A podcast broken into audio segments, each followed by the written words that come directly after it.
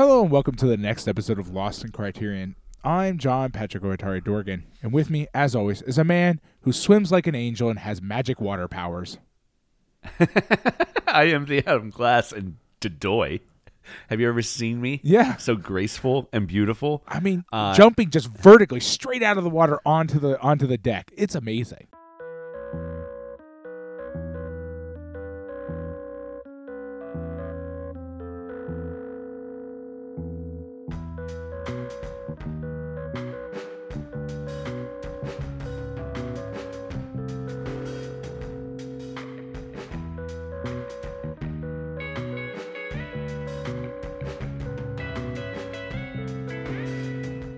Pat, before we get into our movies plural this week, uh, let's talk about our Patreon real fast. It's uh, it, it it nearly is a plethora. Over at patreon.com slash lost in criterion, you can help keep us going, get access to some bonus content for as little as a dollar a month.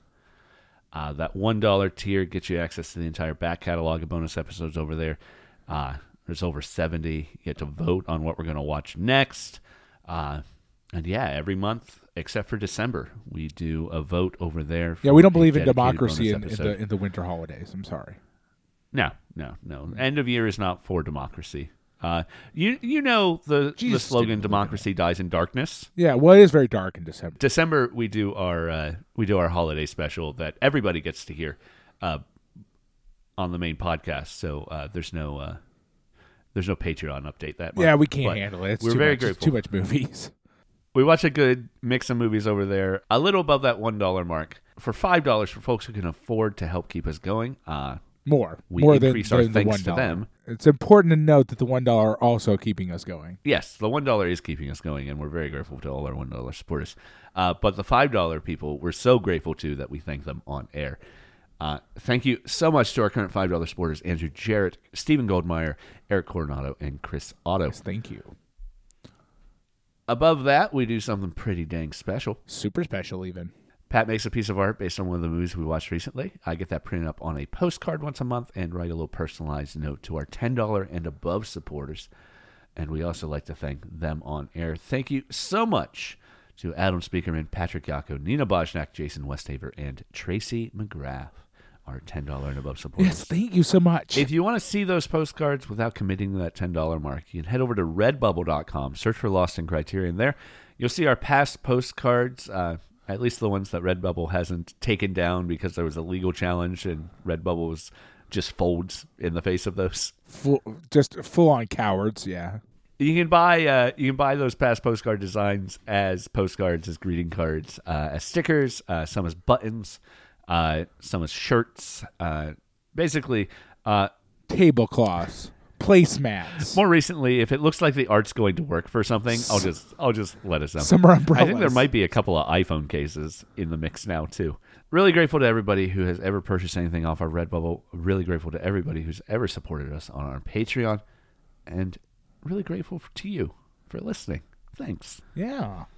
Thank you for being here with us. Pat, this week we are starting a two part episode of the complete Jean Vigo, uh, which is spine number 578. Um, we're splitting it in half because there's just, there is, John Vigo had a very short career. Uh, everything he ever produced is about three hours worth of material. Uh, but covering four different movies uh, in one episode seemed like Right. a disservice to uh, Jean Vigo. Well, and you, when you combine it with the with the, And there's, the bonus yes. materials, it, it there's a good amount of bonus material as well that we wanted to give proper consideration to, so that we, Right. you know, uh, learn as much about Jean Vigo. Criterion is giving us this whole complete Jean Vigo, right? So we want to learn as much as we can. Um, we will be splitting this not only yeah. into two episodes, but across our holiday special as well. So we'll do uh, we'll do this this week. We'll have the holiday special next week, and then we'll come back uh, before the last episode of the year. We'll be finishing up the Jean Vigo set. But yeah, this week we'll be talking about three of his films. À propos de Nice, a sort of travel log in a manner of speaking, but a look at the city of Nice. Well, yeah. I mean, when you read, like, I, I, co- that one's an interesting one in the sense that, like, you kind of like from just watching you, you get the general vibe, you get like what he's going for, but then like when you see like do the reading about it, you're like, ah, okay, like this is very purposely what I thought. Right, it right, was, right. right. Like you Yeah. know what I mean? Like it's very purposely made to be Yeah. what it is. Right? Um, then we'll be talking about Taris, which is what Pat was referencing in our opening. A, his only commissioned work, uh, a documentary on uh, a swimming champion, um, and uh, Zéro de conduite, Zero for Conduct, a uh, narrative film about uh, boys at a boarding school that uh, we'll talk about um, its influence. Uh, that's all this week, saving for our next episode his final film, L'Atalante, which is narrative as well and his longest work. Uh, and we'll really look forward into diving into that uh, for that episode in two weeks. But yeah, let's let's get started. Some biographical information first. Vigo only produced four works because he died of tuberculosis at the age of 29. Complications of tuberculosis, which Compilations is of tuberculosis. It's true. He had had tuberculosis since he was about 21. He had a complicated childhood. Um, yeah, he did. uh, so his dad is an anarchist by the name of Eugene Vigo. Uh, Eugene Bonaventure Jean Baptiste Vigo, actually. Uh, but his nom de guerre was Miguel Almereyda. Um, Almereyda is described in Vigo's Wikipedia article as a militant anarchist, which is a use of the word militant that is technically correct, but but not, uh, because he was also a uh, a hardline pacifist. Um, It is. It is so- the. It is the the technical definition of militant. Yes. Not the not the sort of colloquial definition. Yeah. And then also apparently a socialist at the end anyway. Yes, yes, yes. Um, Um, sort of a the transition that that that happens to everyone eventually. hey, I've I've slid back actually, but Okay. yeah, when you realize that non-constructed entities don't survive. And also, Um, you want to write for a newspaper that's a socialist newspaper, so you decide, nah, I could get along. I could this. This is I could call myself a socialist to, to work yeah, for this this is newspaper. fine. I'll join the party. Whatever. Gets me a job. That's fine. Um, yeah, yeah. Almereyda was a hardline anarchist. Started writing for a socialist newspaper, which actually led to accusations of betrayal from some of his anarchist friends. Who hasn't been there, right? Yeah. Oh, d- uh, definitely. Uh, leftist infighting, particularly across the the anarchist non-anarchist split, uh, very common. Almereyda was accused of espionage, uh, basically just being a traitor to his country for being against World War One, and for writing in favor of peace with Germany that basically would not have punished Germany. Uh, Yeah, yeah. I mean, yeah, it's it's a, a no-fault piece essentially, yeah, right? A no fault piece. Which-. To be fair, probably would have forestalled World War II, but whatever. Yeah, yeah, yeah. Uh, Historically, you know, if we're if we're if we're if we're playing if we're playing the the uh, alternative historical fiction game, yeah, uh, which I like, which we all like to. yeah. That's a pretty. Uh, it's a fairly fairly well understood concept that that that the the sort of reparations and stuff that were forced on Germany after World War One are sort of directly lead to World War Two. So Yeah. just saying, should have listened to this guy. Plus, he had a bitchin' mustache, just He did. really rad. Yeah, really great mustache. Uh, Dude, good, dude some- is dude looks awesome. someone described him as looking like Don Quixote. Uh, and, and Yeah, that's not, yeah, yeah, yeah. That's not unfair to the mustache. Uh, anyway, uh, because of uh, his anti-war stance uh, at the end of World War One, in 1917, Almereyda was sent to prison, where he died. Uh, and Where he was definitely murdered. where he was definitely murdered. Officially, it is uh, on the record as a suicide, uh, but he was found with uh, uh, a shoelace tied around his neck, tied to his bed. a way that happens all the time. Yeah, yeah. Uh, it was probably just an accident, really. Right, yeah, I, the number of times I've nearly killed myself tying my own shoes. I mean, honestly, Yeah, that's why I wear exclusively slip-ons now. yeah. Uh, this led Jean Vigo, uh, living under the shadow of that, uh, to have to live under an assumed name for many years. uh, and Yeah, attend, couldn't get into high school or anything else, Yeah. right? Because Yeah, no school in. Paris would take him in. Uh, that relationship, uh, yeah. So he had to go to a boarding school in the boonies under an assumed name, uh, which is uh, one of the uh, uh, inspirations for Zéro de conduite. Um, the third film we'll be talking about this week is his time at boarding school. He ended up getting married to a woman who came from money, which is good because that's how he was able to afford a camera to shoot À propos de Nice. it's the way you do it, Uh, man. It's the way you do it. Yeah, uh, her her dad bought him the camera for it. Died in 1934, um, but was very sick for a while. It comes up. I can't remember if it's in uh, the bonus material that we watched or one of the essays, uh, but uh, you know, someone at one point said about having to make compromises uh, to get his film made. Um, was saying, you know, this is just what you do. You know, you eat you eat shit for a film, and then you're able to do what you want to do later. And Vigo's like, yeah, that's great. I'm going to be dead next year, so uh, I'm just going to do what I want now, and, and if it works, right, it works. right. Well, and it's interesting because they describe like it's like as far as I can tell, right, from just what they describe, because like obviously, like in that sort of documentary about him, uh, you know, it's the memories of many, many people sort of all mashed together, right? So it's Yeah, a right, little right, bit right. muddled, but but like essentially, seemingly like the entire is the entirety of his career, he knows he's going to die soon. Basically, it seems Right. like. Yeah. So, like the last like La, Lanta Lante was like is like the most intense version of that, but like they just describe like him essentially like just completely like balls to the walls like Yeah, doesn't matter like I don't care if I live or die like for every every moment of every every film right like it's like it's pretty it's pretty scary and crazy sounding frankly yeah.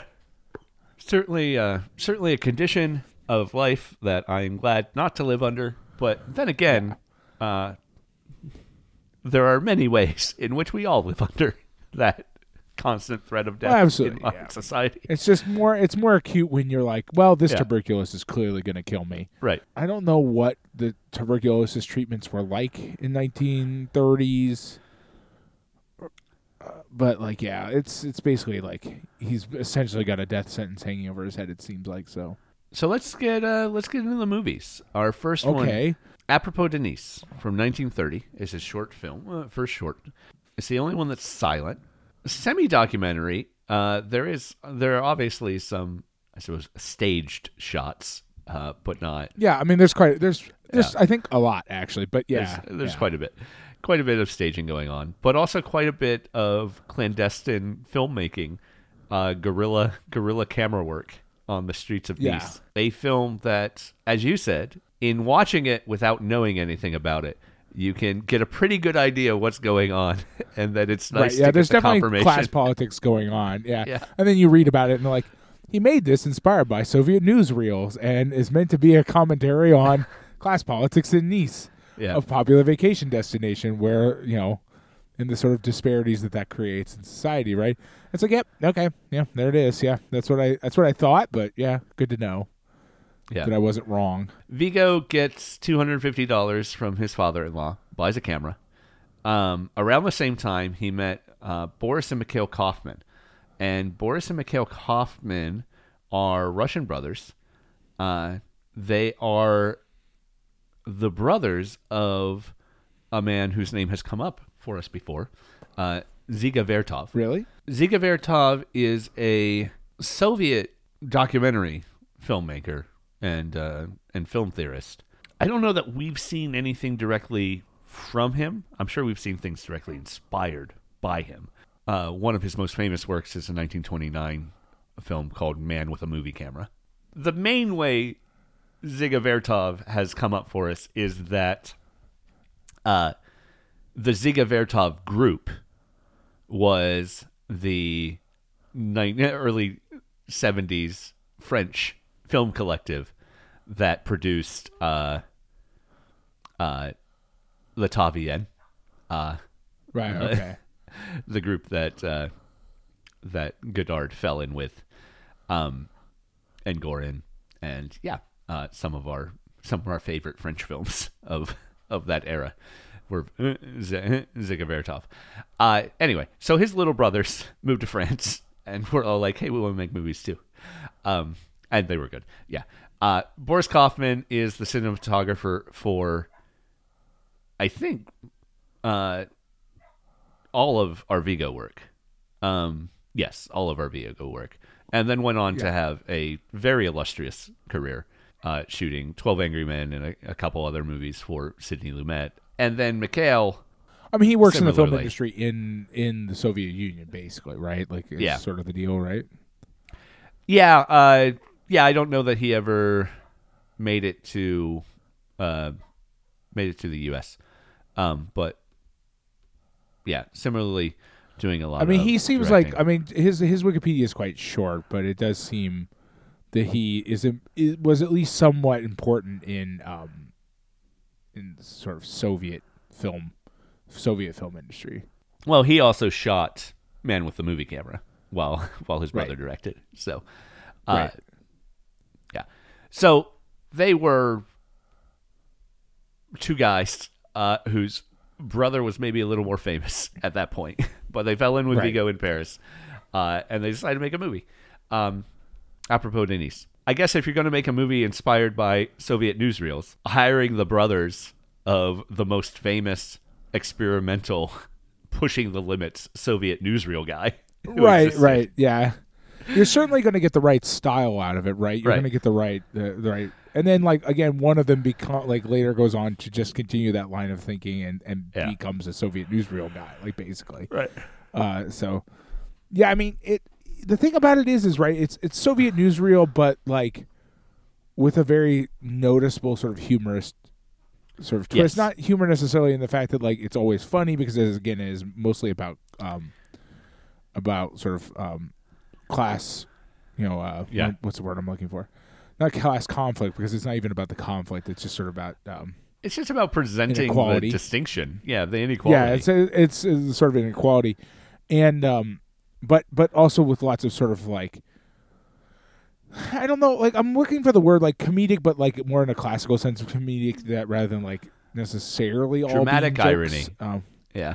Well, and I'm also thinking like comedy in sort of more of a like traditional sense. The the idea that like sort of just it is silly Yeah. looking like silly. It's it's not serious. I mean, it is very serious. The subject is quite serious and and seemingly taken quite seriously, but like mixed in with a sort of humorous bent. Right. Um, it, There's- it, it is it's interesting, right? Because there's lots of juxtapositions of images. Uh, Yeah. It actually reminds me. You know who I, I thought of when I was watching it? It was like, oh, Stan Brakhage would have liked this movie quite a bit. I suspect. I think that's fair. Uh, Yeah. uh, it, it doesn't really have plot per se. Yeah. Um, there's some film manipulation. Um, there's some some reversing of images going on in it, uh, but it doesn't have it doesn't have the sort of film manipulation that Brakhage. No, I was thinking more like but- like the early Brakhage stuff, like the, his like his around Yeah. the, the the sort of train thing, and like Yeah, I mean more in the sense that like it sort of eschews the concept that you need narrative and and that like right. these things are necessary to make like art out of film, Right. and, And, there's more a sort lot. of tries to go for the heart of the matter more Right. directly. there's a lot in this movie of the camera like spinning and and getting weird angles. There's a there's a sequence in this film where where that sort of dizziness of the camera work is uh, meant to evoke how hot the afternoon is. Uh, right? Yeah, yeah, yeah. That's really great. Uh, yeah, no, it's it's definitely yeah, it's experimental in all the uh, uh, Yeah, I mean, especially when you consider ways. like where you are in time and and everything as far as cameras are concerned. Like we've seen other experimental works uh, with cameras. I cannot for the life. It's one of the like movies we watched probably like the first year. Oh. Oh. man, like it was like a like a study of like light and shadow. It was a silent film. There was like statues and stuff.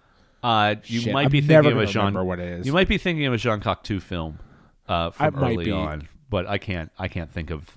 Uh, It was it was like it it was like one of probably the first and most exper. It was probably the first experimental sort of film that we ever saw.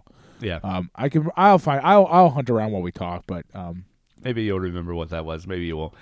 Uh, but yeah, um, it's there is a lot of great humor in this of comparing rich people to animals. Uh, just lots and lots of of street shots, tight clips of uh, men and women in fancy clothes, intercut with a uh, a sudden cut of a, a an ostrich. Yeah, Uh, yeah. the uh, the sunbathers being compared uh, visually to alligators or crocodiles. I couldn't tell. Uh, I guess they could be caimans, but I think they were probably uh, crocodiles. We'll never know. um, I'm not up on my lizards that much. Uh, Me neither. I like to keep it that way. one of my favorite little bits. I well maybe i need to to to step here.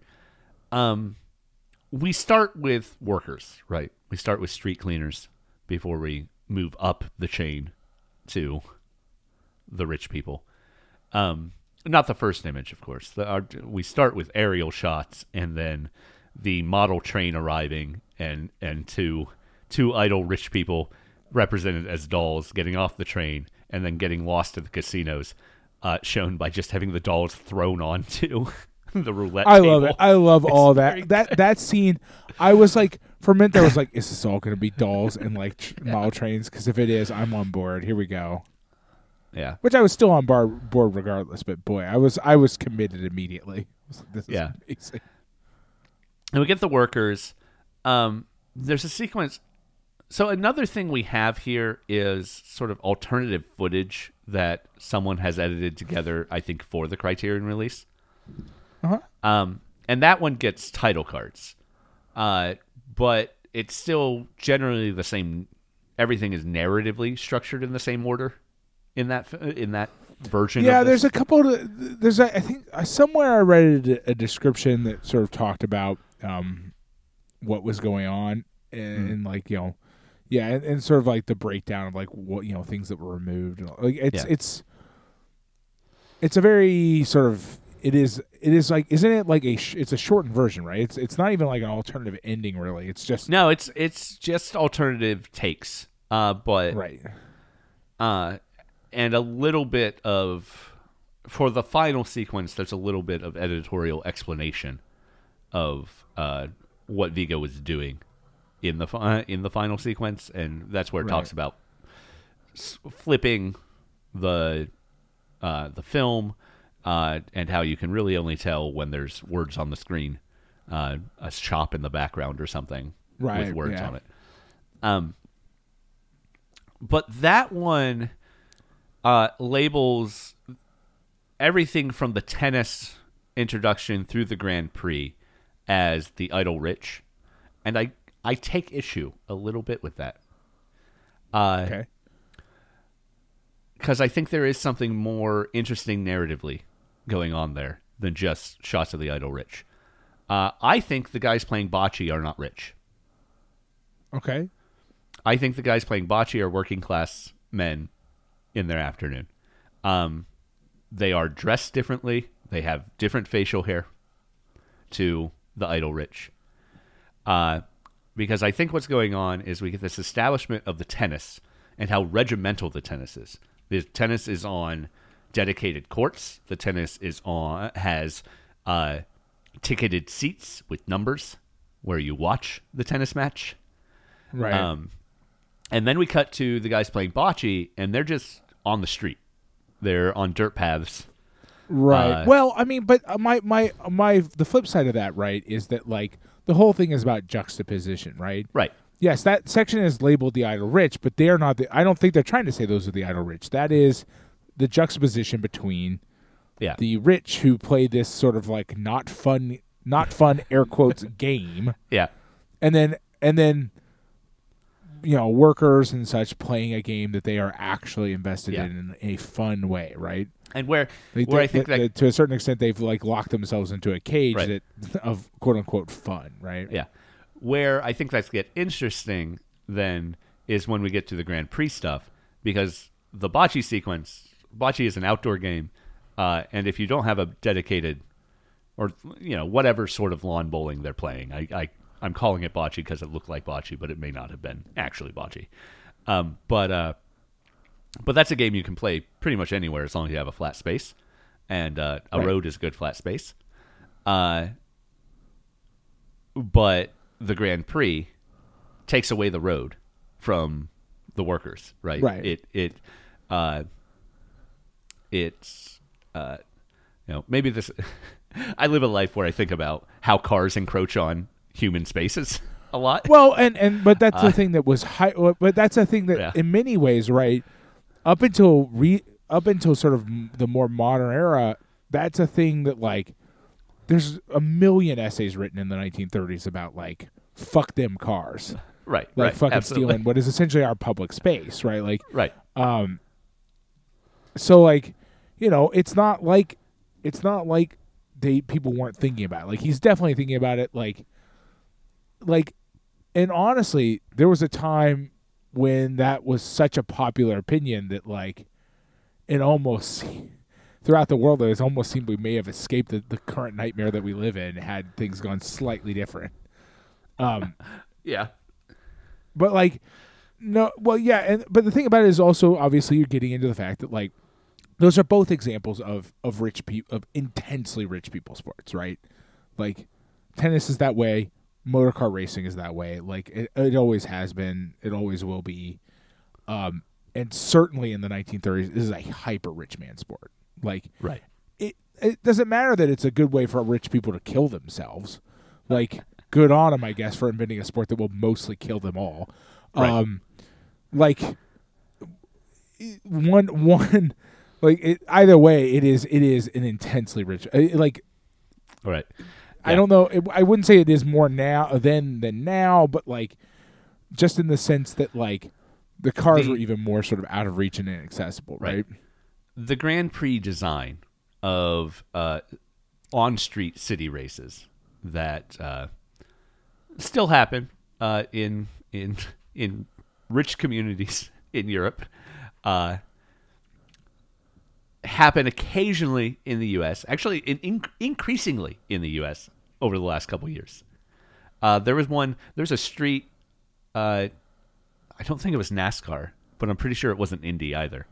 Um, I don't know what the what the cars were, uh, but there was a street Grand Prix in uh, uh, Las Vegas just within the last few weeks, and in Chicago last year, and they are they are messes. They are they are you're yielding Yeah, I mean city they all streets they, they uh, that are not designed for for this work.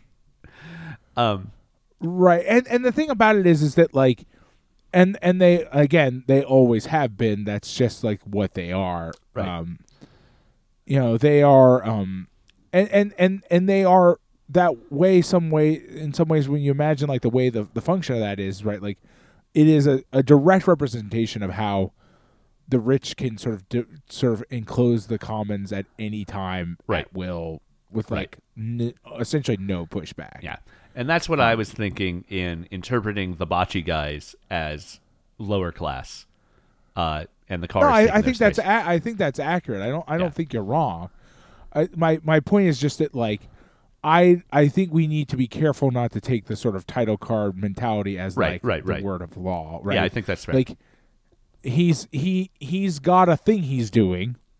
It's a very classic thing, which is uh, we are going to keep juxtaposing these two yeah. sets like kinds of scenes on each other. It is I mean and to me like the tennis is like one thing. The tennis is getting into the i- as you talked about the idea of regimentation, the idea that like can't even play fun games because Right. they've the you know like money like wealth and money and all that has essentially defund their fun. Yeah. Uh, but like beyond that, uh, you get into this like you know. But I think in many ways you end up with the um the the the Grand Prix being much more of a like a Yeah. overt and uh, in sort of vicious commentary, right? Because of just sort of all the things that that represents in and of itself, right? Like it, it's just it has so much sort of shit attached to it in every possible way. Right. And the sailing race we see is similar. Is doing the same thing to It- the it's a very similar thing, but- yeah, yeah, yeah, exactly. But generally a, a sailboat race takes part in in a part of the ocean where uh you're not at odds with uh, the lower class enjoyment of the ocean or workers uh, trying so, to utilize. I, I would say that I think we get into a really interesting set. Like we get into like sort of three separate commentaries on class politics, right? Yeah. Because the the fr- the, the the tennis court is not doing that. Like the tennis Right. court pro- at some point probably did enclose some commons, but it's Oh, so certainly. Yes. long out of of out of mind that it's not what we're talking about here. We're talking about they like sort of what this sort of desire to regiment things as a part of sort of constructing a sort of m- like sort of modern capitalist society involves, right? Right. Um, in the the Grand Prix, you're talking about a direct enclosure of commons and sort of and like just overt sort of waste and sort of making it a totally unusable space, right? Like Right. nobody can like and and you know And in making it a- at least to a certain extent, the Grand Prix is somewhat open to the public in the sense that like the public can't get and really watch stop it, people but from is watching them. Yeah, they can't But- participate. well, I was having this conversation with my kids the other day actually, uh, because we watch motorsport occasionally, and the thing is, is that you got get into a conversation about the fact that like motorsport. So we were talking about what the most popular sports in the world are, right? And we get into well, soccer being the most, right? And and part one can kind of understand how this works is that soccer is among the most infinitely playable by anybody games, right? Like anybody, can- like you literally have to assemble such a small amount of supplies that can essentially be made out of fucking anything, and you can do it. Right. Uh, you you essentially need to own nothing to make to make soccer work on a sort of fundamental level, right? So you in that way you have a mass populace, right? In the sense that like anybody could be involved. Uh, maybe you can't actually, in practicality, get into the like, you know, upper echelons of play without actually being wealthy, but you can imagine you can, right? Because you could play it like you were able to play it no matter where you were, right? And then you get the opposite side of that, and you get into something like F1 or something that's that's got pretty mass appeal, and it's almost from the exact opposite direction. It's so exclusive that everybody watching knows they're not going to be involved in it. Like you know what I mean? Like a hundred percent of people who consume it know that they have zero chance to ever be in it. The closest you could get is just getting to watch it, right? right. Um, and and but most watching it sports- is an inherently dangerous activity too, right? right it's also inherently dangerous, especially when Yeah. you talk about street grand prix and stuff like that, uh, Yeah. or or or fucking even worse, fucking like um, uh, um, rally races. But like, um, just fucking just have a car hit you at any Yeah. time. Yeah. Um, but like, but that's what I'm saying is that um, is that uh, it has at least it it it carries with itself at least the idea that I can at least watch these rich dumbasses crash into stuff yeah. and hope it's not me. Um, on the third hand is sailing, which represents a whole, I think, separate point, which is two two things. Number one, you have taken a fundamentally proletarian object and rendered it into a sport that they can't participate in, right? Right.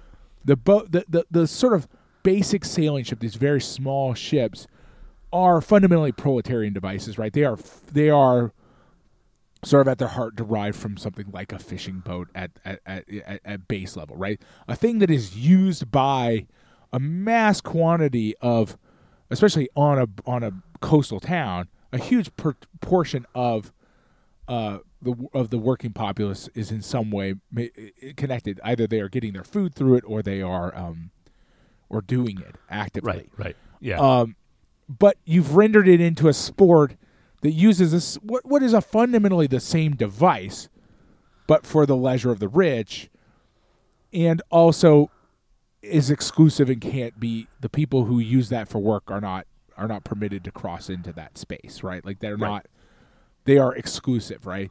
Like, yes, I own a boat. I use a boat every day. I'm probably better at using a boat than this asshole, yeah. but he's off here racing and having like fucking around. I'm over here fucking fishing, essentially, right? Like this sort of like it's a not an enclosure of the commons, but it's a very similar sort of concept in the sense that like ah, we do the real and and and you know that every single one of those assholes is also being snotty about it at the same time about he's doing the real sailing, whereas this guy who has to go fishing every day yeah. is not doing real sailing or whatever. It, it's it's a sort of different commentary, uh, and I would also argue that it um it.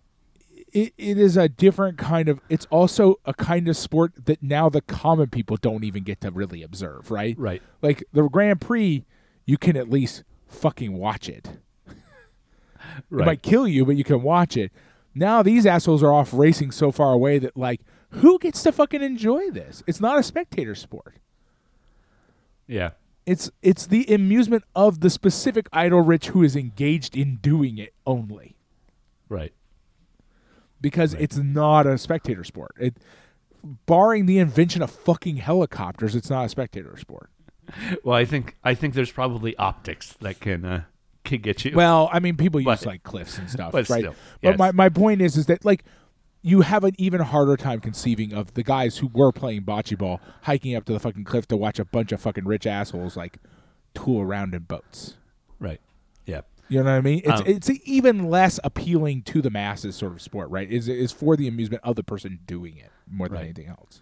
And then uh and then the idle rich become even more idle in our next sequence where it's just all of them falling asleep randomly I, I love them all falling asleep. Around That's the very city. funny. While while buskers actively play music to them. Uh, right. get- Although I, I I I will argue that Vigo seems to have an obsession with legs and feet. yes. Uh, but beyond that, I I don't know if it's necessarily an obsession with legs and feet so much as a uh, byproduct of the hidden camera that they're using, probably. uh, just not being at eye level, so easier to shoot. I think it's also feet. probably worth you could I think you could make an argument and I've I've I've considered this before in sort of like when thinking about interesting topics that would be interesting to write about but I don't have the time or energy to do it would be how in many ways shoes are very are hyper uh, class reflective right Oh yeah, yeah, yeah. beyond sort of the the the the um the Sam Vimes uh, theory of boots. It's it's more also beyond that. Is it just like the the those idle rich have a certain kind of shoes on, many times totally non-functional for actually living in. Yeah, They're exclusive. They're, they're it's the ability. It's like in many ways how like fingernails can also do that, right? This sort of idea of like you you can sort of come to see a, a very specific class politics in in those kind of things, right? right. Um, Yeah, and uh, yeah, then we get even more overt class politic. We move from the crowded streets of the idle rich, all existing individualistically, uh, to our first our first clip of the poorer neighborhood is a whole bunch of women washing their clothes together in a public space, right? right, right. um, in the shadows of the tenements, uh, and then kids playing card games and hand games, uh, and then kids whose hands have been disfigured, presumably from child labor or malnutrition. Uh, and then one kid who Well, at least a little, at least a little bit of leprosy. There's Yeah. definitely some leprosy going on. some some sort of yeah either chemical burns or or I mean, I, disease. I'm pretty sure that yeah it it's not clear, but like it also kind of doesn't matter. yeah uh, wh- whether you're disfigured through sort of societal neglect or societal like neglect of a different kind. Here, it's all Right, right. it's all it's all social murder, right? Like it's all six of one, half a dozen of the other in many ways, right? So Yeah. Yeah. And through that, we get cutbacks to the rich having a dance party while garbage piles up in the streets in the poor neighborhoods, basically. right. And yeah, rhetorically, what Vigo's doing here is definitely my bag. Uh, so, yeah, well, I mean, it's a, it, it is a, it is it's and it's very good because the to a certain extent the playful elements stop it from being as as sort of glum as it Yeah. very very very much could be. Right? Uh, it kind of keeps it just enough movement, just enough sort of life to it that you're not like, well, I mean, you're kind of already telling me something I know. Uh, Yeah. it makes it entertaining uh, in many ways, right? Yeah. Um, I also find I find the carnival sequence is interesting too because Vigo's definitely portraying them as bread and circuses more than uh you know carnival carnival can be very good as a way for uh working class people to throw off and do whatever the fuck they want for for a week. Um, right. But the problem is, is that when you create a like Nice, being very specifically a tourism like Right. elite town, right? It sort of even sort of uh, co-ops what is fundamentally in many ways a sort of pro like it, it is it is definitely opiate of the masses sort of stuff, but it is Yeah. is nonetheless a sort of proletariat kind of Right. uh, And- festival, right? It is it is it is meant to be a way to disengage from class class politics in many ways uh, Right. for a little bit. Yeah. Uh, but that's not possible in places that have been so thoroughly co-opted, right? Like where Right. what was it? You're I'm reminded of the fact that like uh, Marx comments at some point about the fact that, that it's easy.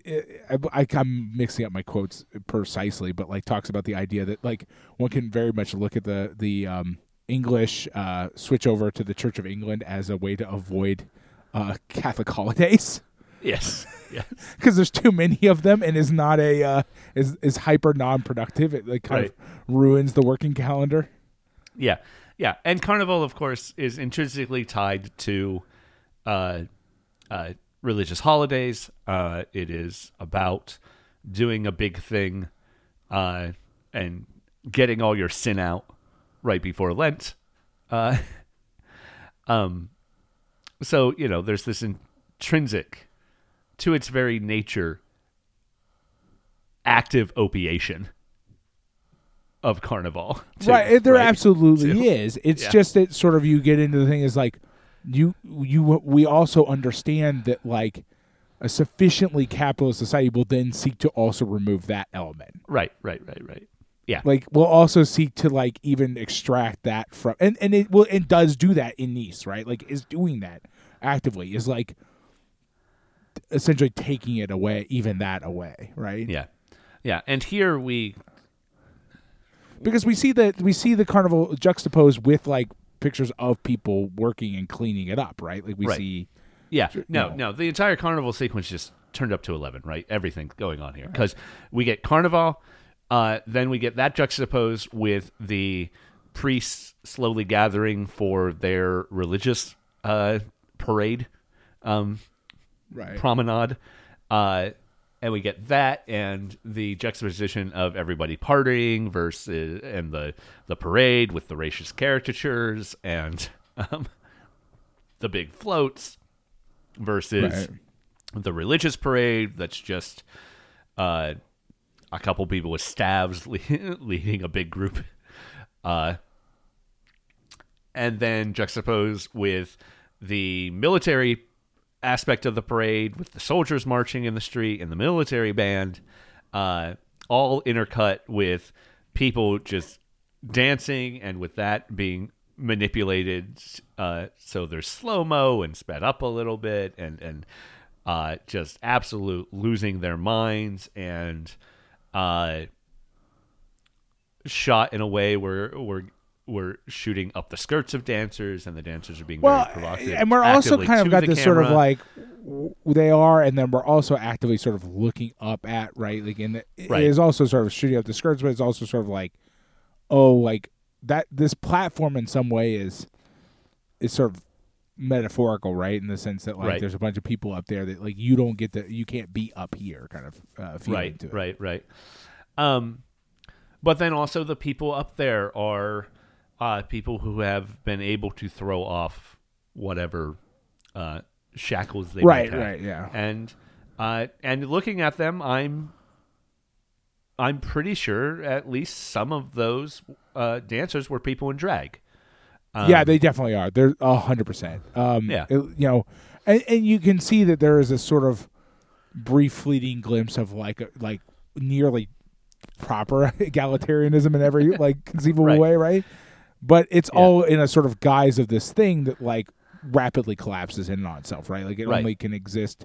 It, it it's a bubble, right? It exists very briefly in a time and a place, and then it's gone, and we cut back to just like sort of the most wretched scenes, right? Um, right, and then it's and it then ends. it's and then it's battleships and burning garbage, and that's right. and that's that's just that's what Nice and and, and in the in the right? director's not director's cut the deleted scenes or whatever you want to call it alternative scenes like gaping dark black mall holes in the ground and shit it's just very right.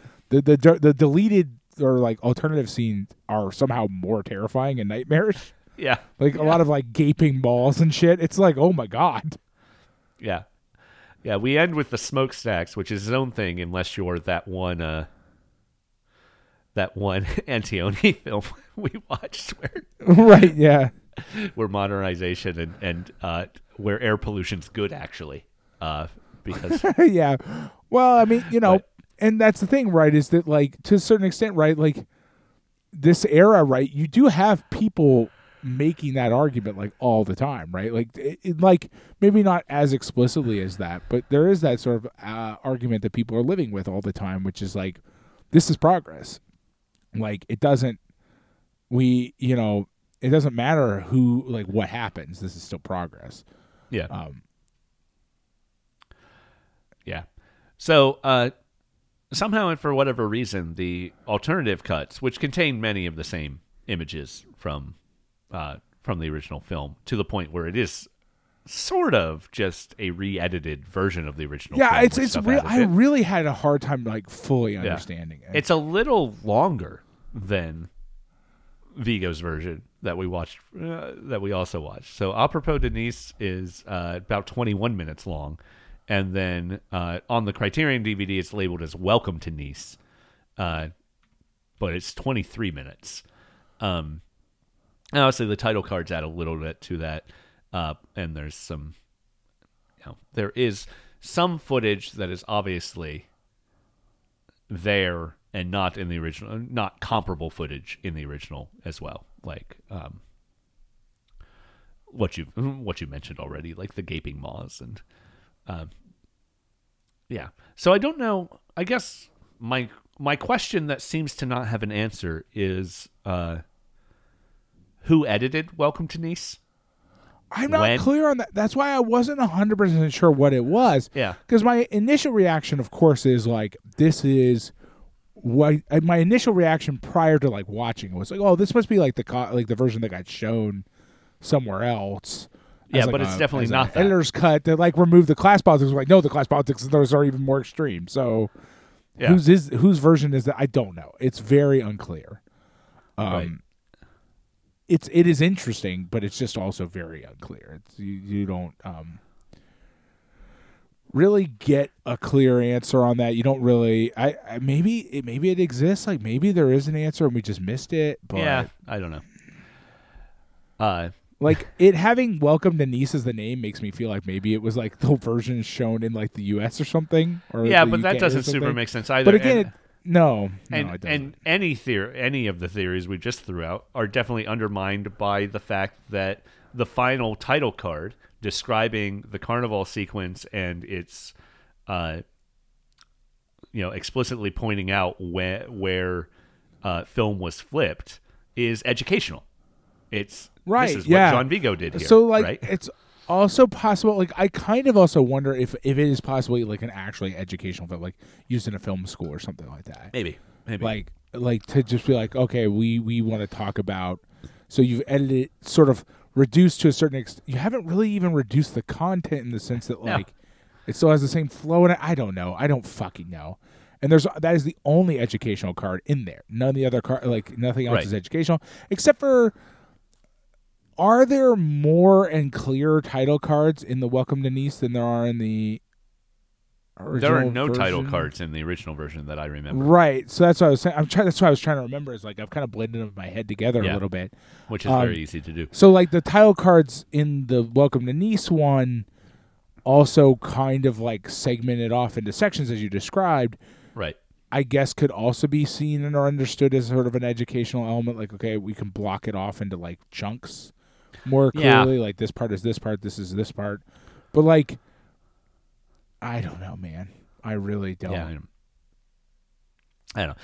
Anyway, uh, À propos de Nice, really fantastic. Uh, watching yeah, it it's I was, I love it a uh, lot. I, I liked it a lot. Yeah. I, yeah, I I I. I really enjoy that sort of experimental film. Yeah. Um, Yeah. My other lasting question from it is uh, how do you do those aerial shots in 1930? How does a very poor person do those aerial shots in 1930? I it's got to be purchased stock footage, right? It just has to be, right? There's no It- other I- way to do it, right?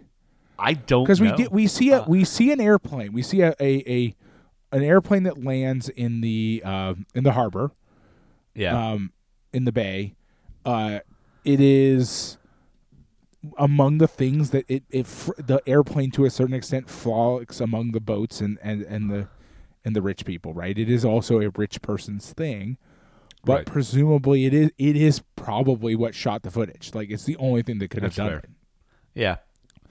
I mean, I guess it's possible that like 1930s. I guess it's possible that Nice may have had a um. There, there were. It was fairly common to have hot air balloon rides Yeah. as like tourist attraction things, and were not nearly as expensive as something like an airplane. Like they took, they were mass. They were like amusement park rides. Like they were mass rides that like people generally like. If you were like even lower middle income could like afford, so it's possible that like he used something like that. Um, they're tethered, so uh, it seems to be moving. So I'm still leaning towards airplane, but I don't know. It is crazy. It is. It is. It is weird to see it in there. He definitely also just uses the top of some tall building a bunch of times to just get far away shots of things, right? But right, right, right. But that's not the same thing. Like those are yes, you are right. They are no. ex- they're very obviously aerial photos. Yeah. The aerial Also, shot- actually, what's leaning, what actually makes me lean towards maybe it being the hot air balloon is that they are very steady. yes. A thing that a 1930s airplane will not give you. Yeah. Uh, Under any especially, circumstances. Especially a handheld camera uh, just held Yeah, out the I, door. I suspect they've got it. It's got to be hot air balloon. yeah. Um, All right.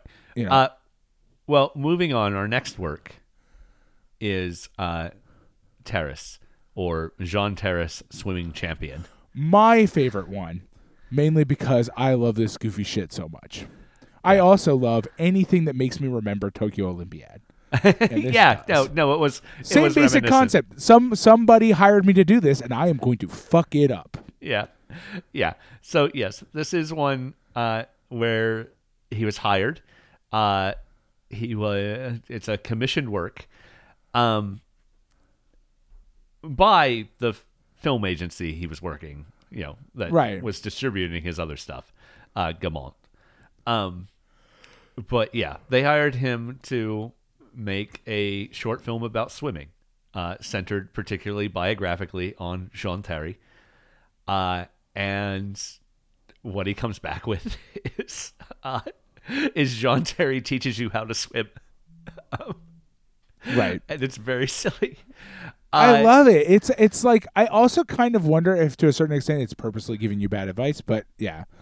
Um, maybe, maybe it's Jean Jean Taris is uh, trying to keep himself from being challenged. the, the the being By- the champion, like I Yeah. have found a way. I will teach everybody to swim bad. yes, Uh, like I, it, no, it actually like you know, yeah, no, it, it's really it's very weird. Um, uh, I I I love it though. I love. Yeah. You know what that also reminded me of? Remember the guy who made the science? We watched it maybe two years Yes. ago. The science documentaries. yes, Uh, it's like a cra- cross between that Tokyo Olympiad and just almost a parody film in many ways.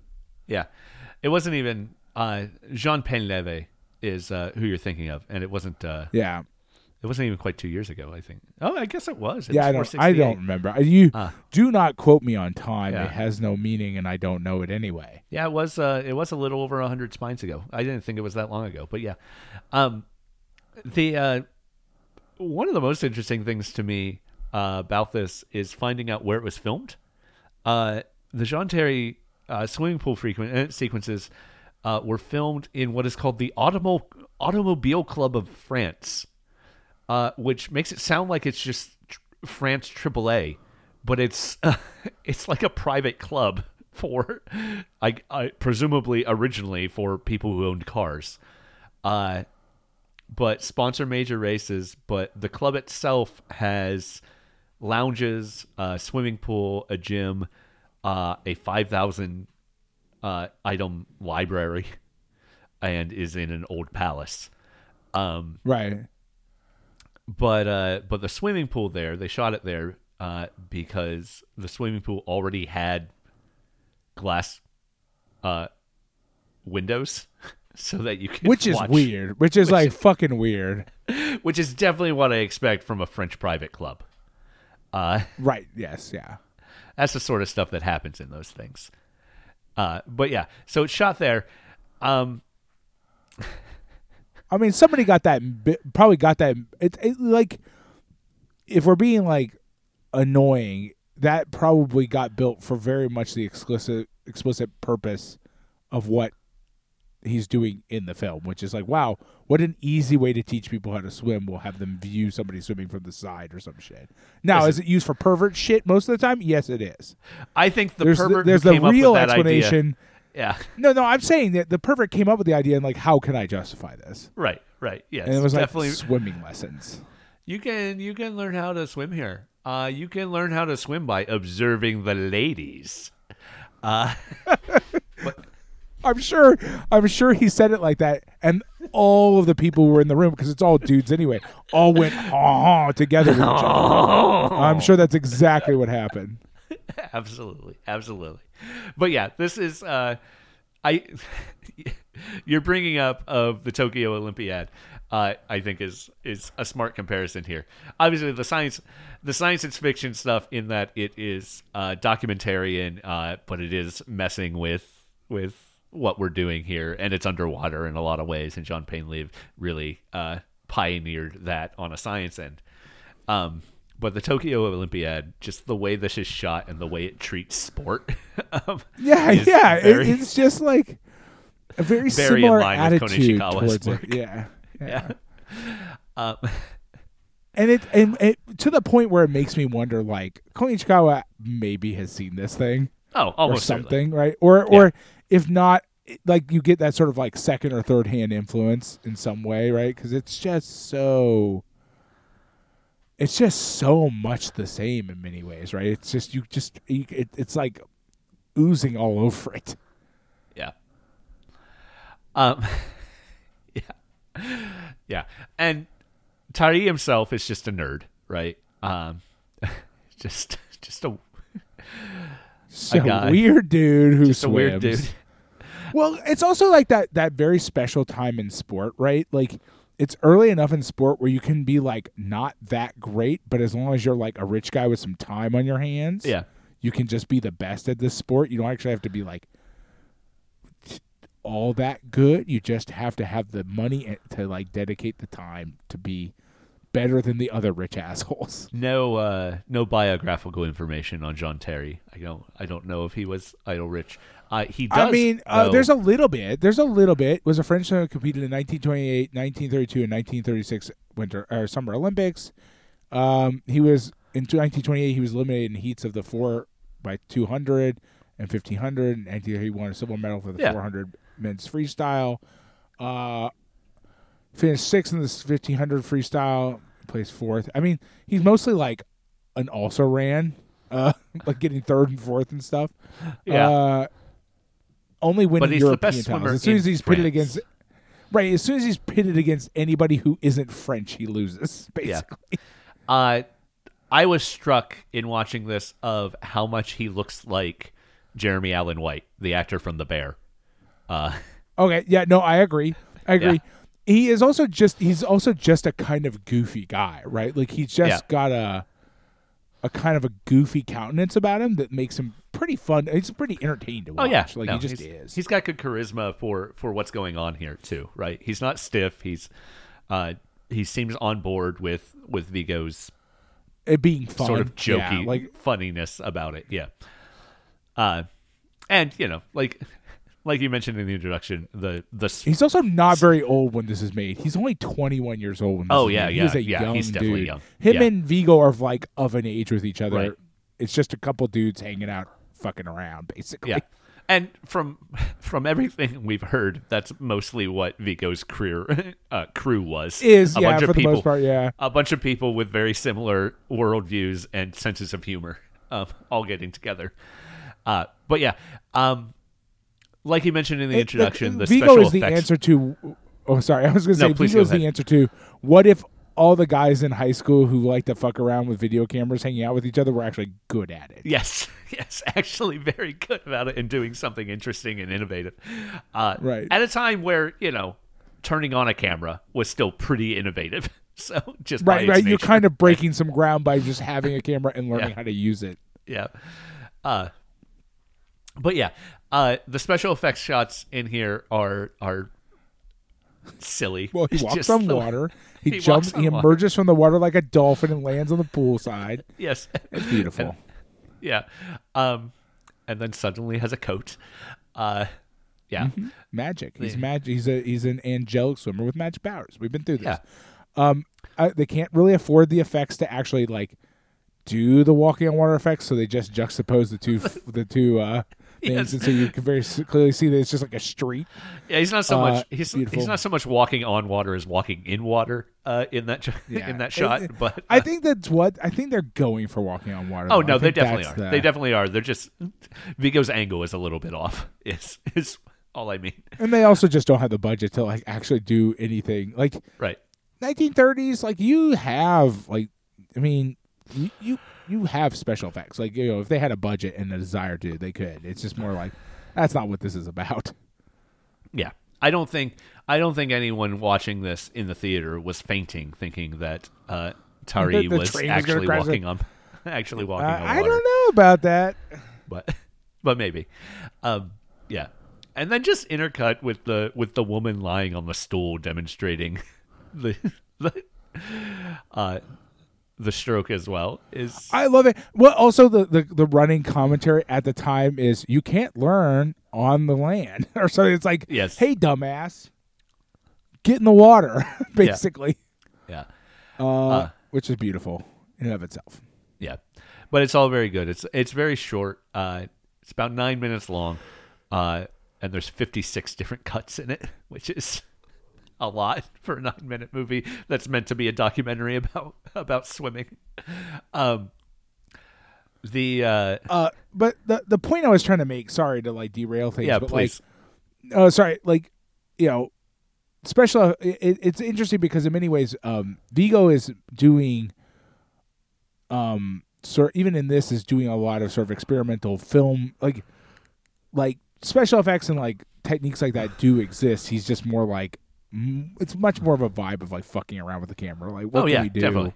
Yeah, with the camera, right? Boris Kaufman shot this one as well. Boris, like I said, Boris Kaufman shot everything we're talking about today, and and uh, in the other half of this episode. Um, but yeah, you know, it's Vigo. Vigo gets an idea and makes it best he can, and it's silly and it's innovative and it's fun. Um, he apparently did not like this movie. Uh,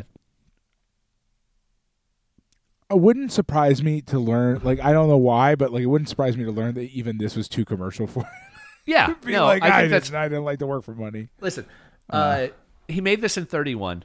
Uh, he dies in 34. Uh, I could imagine Jean Vigo thinking, "This is a waste of what little time I have." Yeah, Uh, for sure. And he's and, and in some ways, like the good news is that to a certain extent, like in the long run of sort of history, right? It it, it didn't end up mattering, right? Because like it is also so interesting to watch. Like Yeah, he has. But I can He- definitely, you can definitely understand how somebody would be like, I don't know if this is a good use of my time, but I need a paycheck or whatever. Right, and he does. Uh, he has as much fun as he can with it, and um, again, like Kon Ichikawa, he cashes that check and does as much fun as he can while he shoots this Right, stuff. right. right. Uh, yeah. Uh, so moving on, our final film for this week is uh, Zero for Conduct, uh, Zéro de conduite, uh, from 1933. Uh, this is narrative. It is fiction. Um, it is uh, influential. We've seen at least two films that we can we can draw direct Yeah, influence absolutely, from. yeah. Truffaut's 400 Blows borrows uh, overtly uh, Lindsay Anderson's If, um, which we watched, uh, well, probably four four or more years ago at this point, but with Malcolm McDowell as a young Yeah, young man yeah. who t- I mean, ultimately takes over his does school. too. Yeah, right. Yeah. Uh, borrows plot wise from this. Uh, but yeah, fun little, fun little movie about, uh, uh, about a boys' school. Um, drawing on personal experience, as I already said, Vigo grew up in a boarding school after his father uh, was murdered. I'm sorry, after his father committed suicide in prison. Uh, yeah. This one is uh, the first film that he makes with a rich businessman that he met. Uh, and I love the I love the background on this. Uh, Jacques Louis Nounez uh, was a movie lover, like like Vigo is. Uh, these are guys who are absolutely in love with film first, uh, and then want to make film. Uh, Nunez had money, uh, and also had this. I don't know. I guess a hundred years later, it's very easy to think of this as a strange idea, but maybe it wasn't such a strange idea in 1933.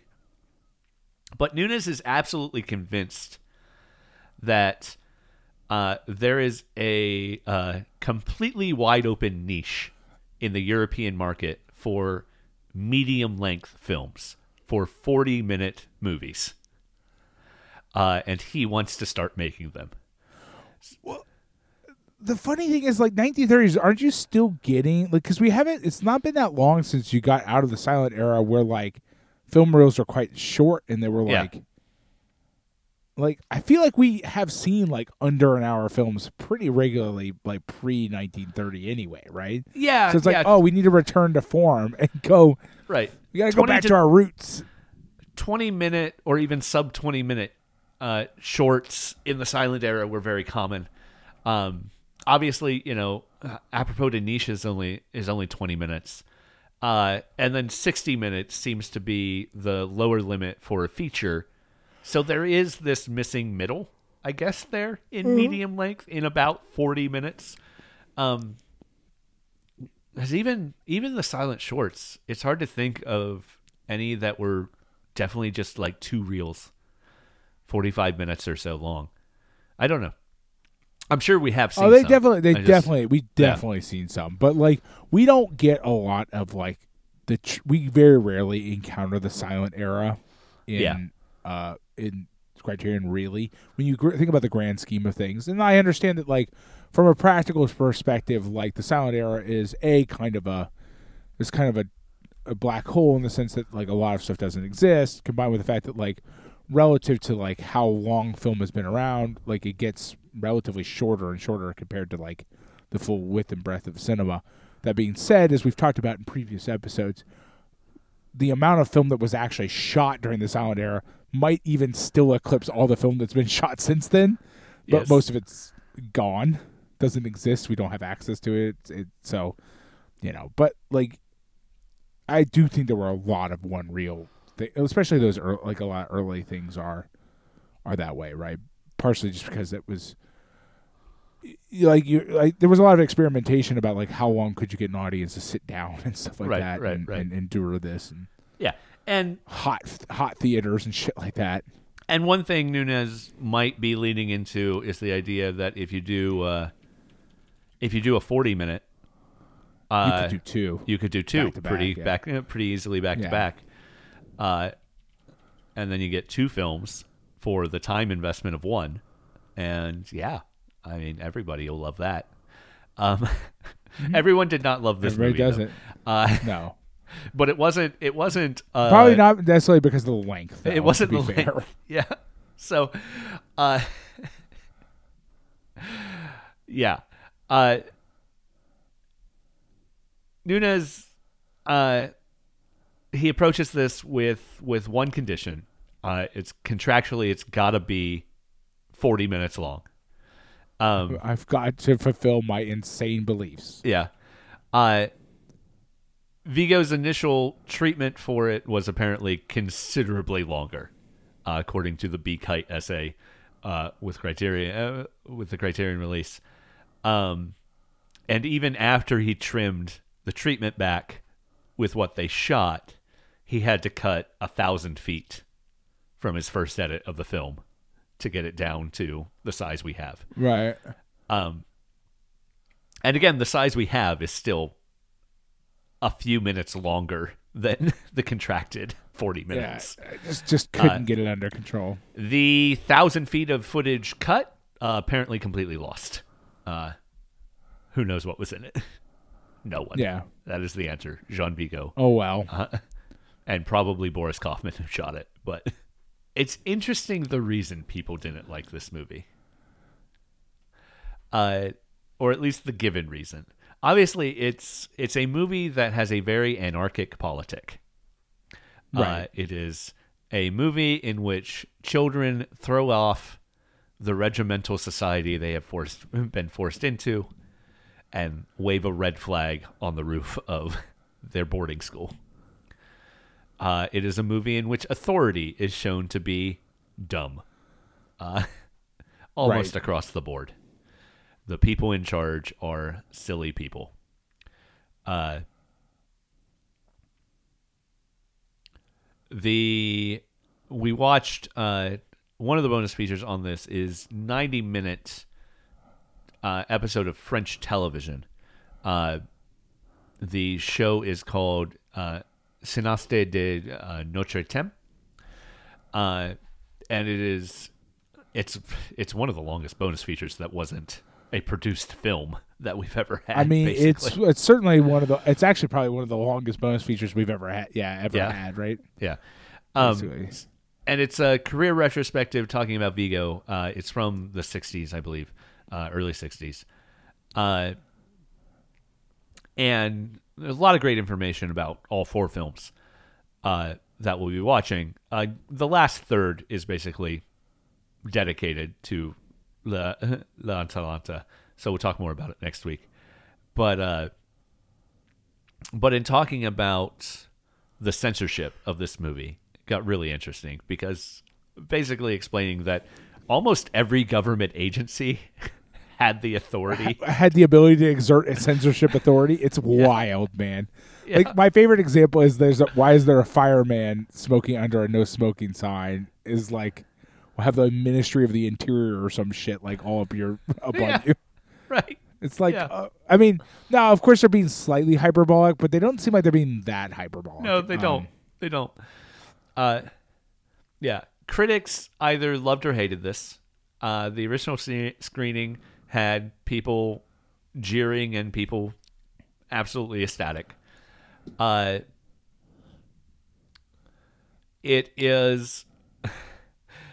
Some of the initial complaints were that it's too scatological. It's not super scatological. There's a lot of like butts in this movie. Um, Yeah, but I don't feel like it's more butts than you get in your average like silent comedy film Right. circa this era anyway. I don't know. There's not a lot of skin in the average silent film, but um, Well, what I what I mean though is that I, I feel like there's a decent amount of like but in France probably humor yeah. in well, but even like I think you could even in the United States you get away with a fair amount of like fart and butt humor in film. Like you just Yeah. can. Like people people there's a sort of idea that like people find it funny have always found it funny. Yeah. So basically, uh, it was successfully banned until after the war. Um, Right. And most of Vigo's works were lost until after the war anyway. And it was in post-war France that there starts to be career retrospectives. And, you know, he died in 1934. And pretty soon after 1934, France had more pressing matters.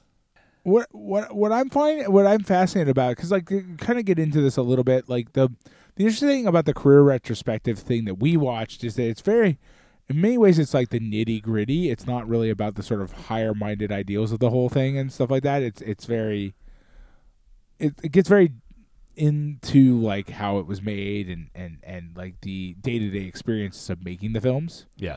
um, but I'm fascinated by the idea that like, uh, like uh, getting into sort of the sort of general overall themes of, of the film. I, I'm I'm fascinated by the idea that um, the title of the book of the mo- of the movie is, Zero for Conduct, right?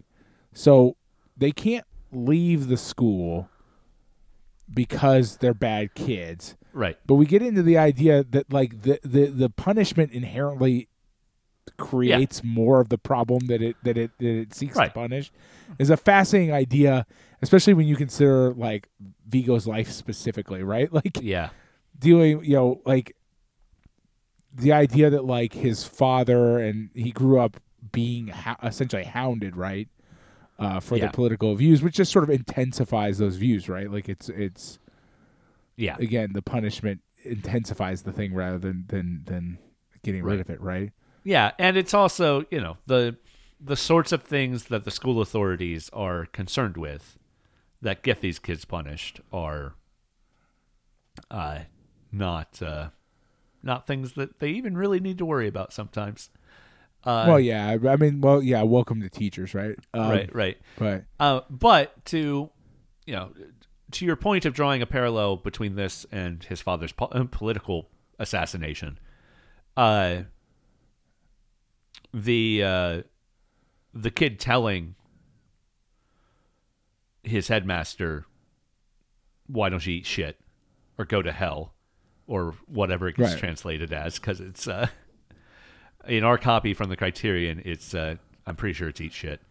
Um, and then in the uh, clip they show in the career retrospective in the French TV series, uh, it's translated as "go to hell." Um, obviously, it's the same words, so I don't know. And and obviously, it's not a translation. That that subtitle is not from the original French broadcast, so it's not like it was a- right. it Uh, was my my guess to- is where I don't know enough about French, but like, Yeah. it happens like invectives tend to be quite Right. um, cultural, yes, and so you just translate them as a thing that makes sense right, because right, right. otherwise it, they're gonna a person's gonna be reading like, what the fuck does Yeah. that mean? in in any case, uh, what the kid yells is a headline that Vigo's dad had printed. Uh, Oh, aimed at aimed at pol- the politics of his era. Uh, so he's making a direct reference to his father's politic, uh, an overt reference to his father's politic in having having that line be uttered. Uh, yeah. So, and obviously, you know, it's there is an, as I already said, an anarchic politic, not just the colloquial definition of anarchic, which could easily be applied to this movie too, because it's kids doing whatever they want, right? Uh, but also, we are we are building actually a, a, a very particular anarchic revolution uh, in in what they're doing. Uh, the behind the scenes stuff that they spend a lot of time talking about in the bonus feature here is all really fun. Uh, with the uh, with the one teacher, uh, the one uh, the housemaster, uh, was just Vigo's landlord, who who Yeah, came yeah. who came into came into their apartment to say, "Hey, could you quiet down and also you owe me two months rent?" And Vigo was like, "You're perfect," uh, which is obviously a ploy, just like so obviously a ploy. like, Yep. I wish that would work with my landlord. Uh, but Well, so uh, okay, so this I'm gonna go on a tangent that like um kind of going back to like À propos de Nice and stuff. Yeah. is that like um so like um we're gonna boy w- wait for a real tangent. We are about to go fully off the rails. So um I you know we we both enjoy uh well there's your problem the sort of the engineering podcast and they did a bonus episode a while ago on on photography uh huh. in like film photography. And one of the things they talked about briefly in the episode was as uh, nowadays people are very used to the idea of being filmed, right? But in the early days of film, and, and, and it wane, it takes a pretty long time to wane. Whipping out a camera was like almost like having a magic wand in the sense of like you could sort and like there are Bugs Bunny cartoons and stuff that we engage. Oh, with yeah, absolutely. As well, the idea that you could just like fucking magic spell people into like doing shit that like under no circumstances would work if you did not have a camera, right? The Right. idea that you could just like f- like magic spell with a camera your landlord and to be like rent what rent like you're gonna be a movie you're gonna be in the movies bud like and you could just Yeah. like do it like it's just such a funny idea to me could- but like was very was very real right like Oh yeah, you, absolutely. you can still do it now but like you need now you need like oh, check out how many followers I have on Instagram or something. I guess is part of the spell now. Yeah. But like, yeah, this is the idea of like a person having a camera and being like, "Fuck yeah, take a photo of me," or like, "Fuck yeah, record a film of me." Yes, sign me up. Yeah, yeah. Uh, well, then the the flip side, because so many of these people are non-professional, right? Uh, Ma Beans is just played by the the wife of the shopkeep where they were staying while they made the film, basically. Um, so we're we're early for French non-professional actors to be a real thing, right? I feel like Or well, so I feel like that there's another weird thing where we kind of go through. There's a sort of a, a go through the rabbit hole sort of phenomenon here, where like I think that was quite common before it became not common. You know I what I mean? that's probably true. When when film was in and and and bearing in mind that that Vigo is already outsider art in many ways, right? Like he's Yeah. not operating in whatever structures have been created. He's not operating inside of them, right? But like, you know, as time goes on, right, like things get more regimented, right? And then and then you specifically have people actively defying what's been built. Vigo, it's hard to tell, right? Because there are studio systems and stuff in 1930. Like there is a regimentation system that exists, but one gets the impression that maybe it hasn't been so all encompassing yet that you couldn't just like have a rich dude just ask you to make a movie. You know what I mean?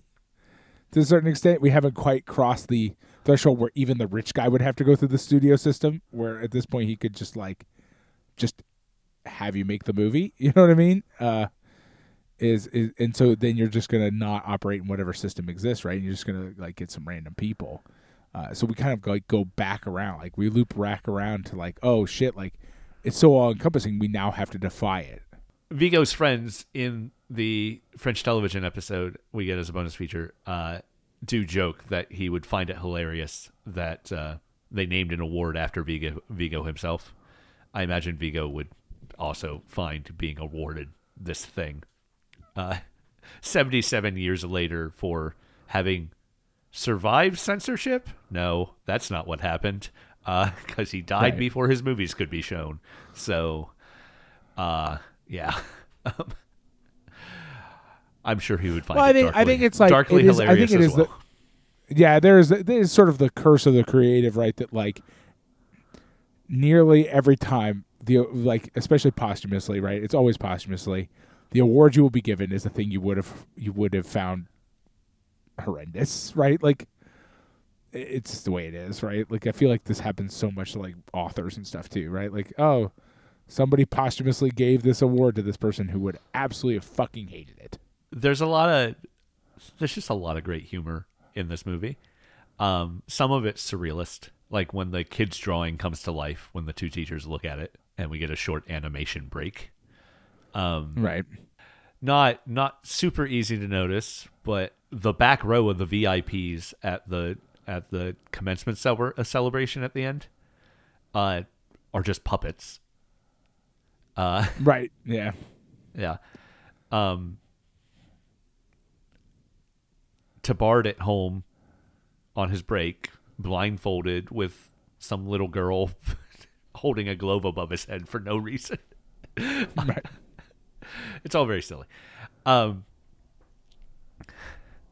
and you know, we we open my the first laugh, not the first laugh. There's already some good laughs, but the two of them uh hotboxing the non-smoking car is just it's very good Yes.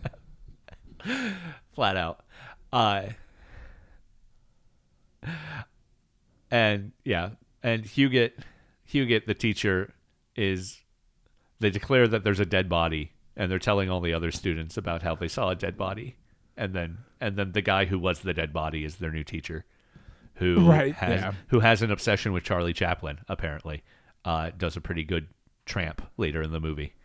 Um, yeah, no, that that guy's fun. That guy obviously exists as the the childlike adult who is the one who, in another movie, would be the one who could actually reach these kids, but is actually just uh, presented as the the one reasonable person in the entire. right entire it's it's it's yeah it, it's very much more like he's as much a subject of ire by the system as they are, right? Like it's Right. more like it, it like you're right in the sense that yeah, like well, in another movie, in most movies, he would be the one who could reach them, but eventually gets fired because the system can't can't cope with that that level of innocence or whatever, or like or you know, but would would still reach the kids and like you know whatever. But like yeah, in this one, it's just like yeah, the the adults also hate this other adult too. Uh, kind of Yeah. immediately, and for it's you know. It's it's interesting. I, I find it interesting as well because I found the, the thing kind of interesting because it also has a sort of it, it, it is not completely dissimilar from À propos de Nice or something like that. It is not while it is definitely a narrative and it has it is like a, there's a full through line you can understand what's going on. It is disjointed as you mentioned like the animation and all that stuff. Disjointed enough that like there's a clear sort of sense of like I don't want this to flow perfectly from beginning to end in just the most sort of like logical step. To, you know what I mean? Like Right. there's a desire to like mess with the concept of of of story flow, right, and not Right. just make it a straight through sort of thing. Uh, which I admire quite a bit. I found it. I found at times I struggled occasionally to sort of to sort of keep it in my head, like to keep up in some ways. But at the same time, the flip side is, is it's a very fascinating uh, sort of story experience. Yeah, and you know the the way the revolution builds is maybe narratively not great, Uh, because they like with the pillow fight, uh, with the pillow fight with the uh, with the monitor where they tie him to the bed and then have like a parade with one of the boys up on a Right. up, up on a, a throne. Um, seems like a war victory parade, not just a battle victory. Uh, Right. But then the fight with the commencement ceremony is like a new war, basically, you know. And their their winning of that is just them on the roof, uh, planting their flag. Which of well, course, and it and but well, that's the thing, right? Is that like we we as the audience are engaged with the all the knowledge as well that like this is a temporary thing, right? Like this is not like it is a vi- is a triumph, but it is not a victory, right? Like it is a it is it has and we know an end is coming. We just don't have to watch that end, right? And and it to a certain extent, right? Like it, it you kind of end up with the the roof and the and the bed thing as kind of like as sort of a matched pair, sort of uh, dichotomy because that that does come to an end, right? Like it, it it's it ceases. It sets the idea that like any of these victories are only temporary unless they're sort of maintained, right? Like, um, kind of getting into sort of the class politic of it all, right? Of like you can't you can't just win and then like not and then it's over and you don't have to do anything anymore, right? yeah, which the kids are to a certain extent naive of, right? Like they don't understand completely, right? They are children, No- nonetheless, despite everything, they are children, and they and they have a sort of naivete about it, and the idea that like there's no consideration for, well, like what happens when the and there's no there's no consideration, there's no care. They don't they don't care, and that's part of their charm, but also is in many ways keeps kind of kicking them in the ass is like, well, what do you do when it's over? right. Yeah, and what they do when it's over is just stand on the roof, and that's our our last image. Well, right, and that, but that, because that's not the end, right? Like that's the Right. point. Is that's not the end, right? Like Yeah. you know, They've, yeah, they have won that battle though, right? Uh, yeah. I mean, they won that the battle, but the thing is, is like the the question is, is that like, you know, we we I think it is posing a que- The movie is posing a question to us, which is like, yes, they have won that battle. And now exist in a totally unsustainable existence, right? Like it, the, the battle, they, they literally cannot maintain it, right? right, like and it's like it's not a matter of w- if it's a matter of when it will collapse and so you're you're left it's both triumphant and sad at the same time right it's triumphant but the we know that the end is will come right? And i and I, I i think that's important. I think it's a thing that the movie wants us to think about.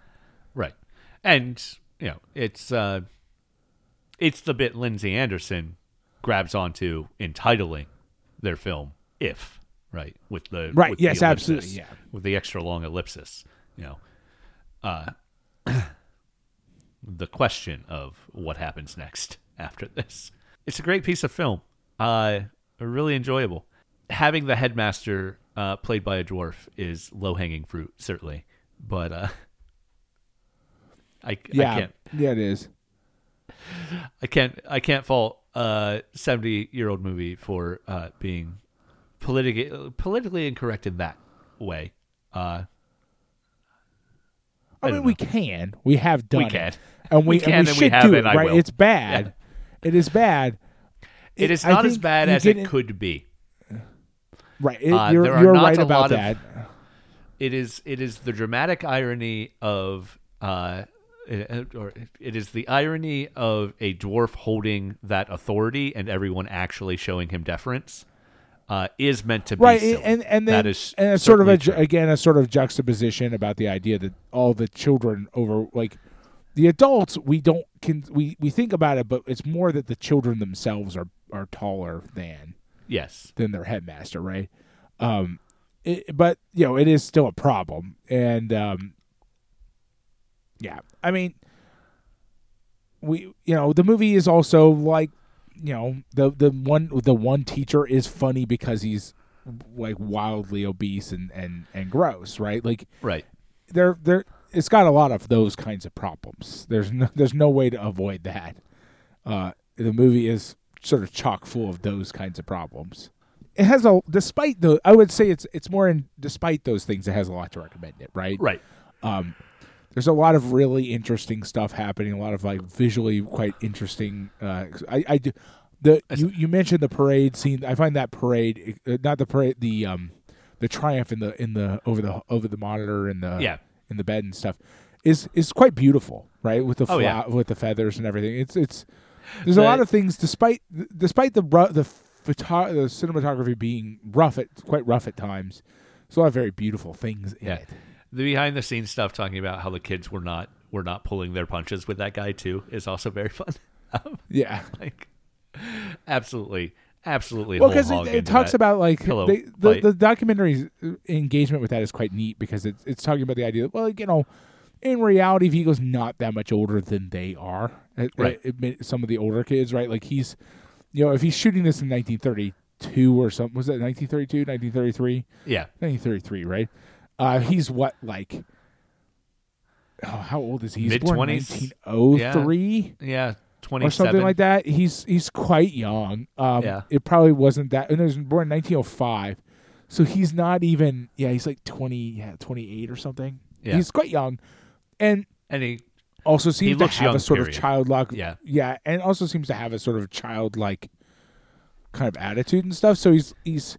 We, we keep talk. They keep talking about the idea that he's constantly like egging the kids on to be yeah, even more. And they are just kids. They're just like just they're just just young kids right? They're not they're not anything Right. special right? They're Yeah, not one of- you know, one of the actors who played one of the kids uh, is also interviewed, and he's got a great little anecdote about trying to find extras uh, from among other students, and how he went uh, went to another school just to invite his friends, and was afraid afraid that if he went into the school, they weren't going to let him leave because they think he was a student there, and that he'd get trapped in another boarding school. Right.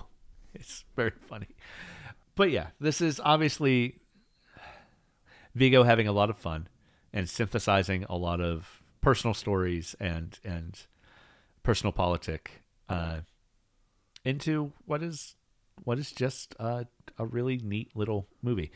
Um, I will say, you know, sort of pushing back to something we. Delphine the dwarf playing the headmaster. There's the stuff with the hat, and that's sort of a joke at the extent, expense of his being a dwarf. Um, the juxtaposition of him being shorter than many of the kids.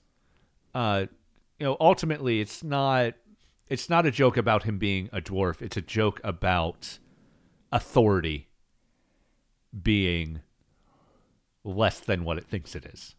That well, I mean, yeah, we get Right. into the idea that like that the authority and force is a is an imposed system that exists sort of Yeah. kind of um kind of exists in a sort of um in a state that's like artificial, like it's not right, and the like, artificiality any of of, the chi- any of the is- children themselves could physically overpower them if he Right. wa- him if they wanted to, right? It's Right. it's it's all a construct rather than a than like yeah, he's not the the biggest, tallest, strongest person in the th- place who has the authority.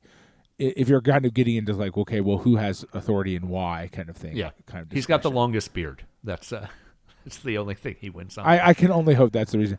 I mean, to be fair, I think it's both, right? Like, I think I think if we're being fair to the situation in the film, it is it is a decision that has uh, like some conversations about like po- the politics of authority and power, combined with like also a desire to just make a fairly basic, stupid like kind of right. joke about somebody's appearance, right? Right. Uh, both of those things can be true at the same time. Though the uh, the interviews talking about how Vigo cast Delphine without telling the production company uh, suggest that they would not have appreciated that joke on any level. But Right. Yeah. I mean, yeah. I think I, I think they would have maybe found that joke to be too sort of just base, maybe, or something to that effect. yeah, I don't know. I don't. I don't know if uh, it would have been a baseness to. Uh, I don't know. 1930s France. It's hard to say if they would have been offended uh, that uh, that they were just making a dwarfism joke, uh, or if they would have just thought, no, we can't have we can't have a dwarf in a position of authority.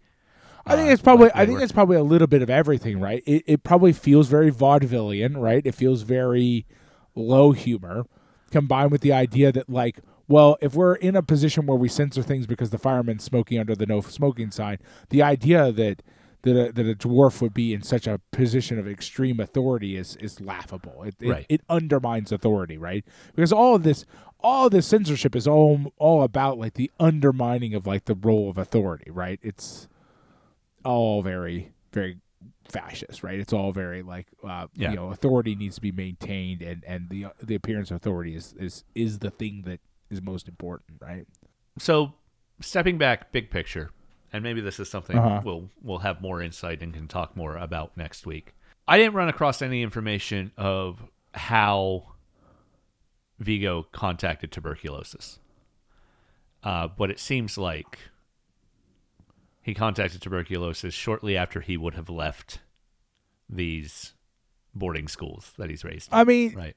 like so a couple things right? Like he they talk about him shoot one of the wikipedia articles talks about him i think it is for uh À propos de Nice he con- he is actively suffering from uh tuberculosis at the time rather than the sort of long-term like health deterioration like yes because you get you get tuberculosis you don't not have tuberculosis ever again right but it goes into remission and things like that. And especially if you live a very healthy, like, you know, good diet, good weather. There's a reason why they sent people to Right. certain places to live when they once they so if they had the money to live. Um, and and so he didn't live a life that would have like allowed him to continue living with tuberculosis in many ways, right? Um, but they talk about him I'm not contracting, at least suffering from. Mm, I'm trying to find it. I thought it was À propos de Nice. They mention it because it is one of those things where um, I, that would have still been quite young, but like bearing in mind that tuberculosis is a contagious disease that like yeah just would sweep through groups of people, right? Like especially if they were right and in a position where they couldn't be quarantined from each other, right and which post most people who are working class cannot be. Right. Post World War One in France was a particularly bad time for TB. Right. Uh, yeah. Um. But even even beyond if he contracted it because he was uh, working class or or in in poor life situations, um, his father is a very famous person, but famous, infamous is a better word there, right? I just keep thinking about Vigo compared to say Jean uh, Jean Renoir. They're alive at the same time. They're working at the same time. Uh, Mm-hmm. If someone like Jean Vigo had had, I mean, obviously, if Jean Vigo's father was a world famous painter instead of a French famous anarchist, F- famous anarchist, yeah. yeah, Jean Vigo's well, and, and more importantly, famous traitor, right? As far as Yeah. the system is concerned, Right. famous traitor. Right, right. As far as the system is concerned, famous trader who Vigo has to change his name in order to live a quasi normal life. Uh yeah, I mean just just thinking about the the inequality of opportunity to even people with incredibly artistic talent.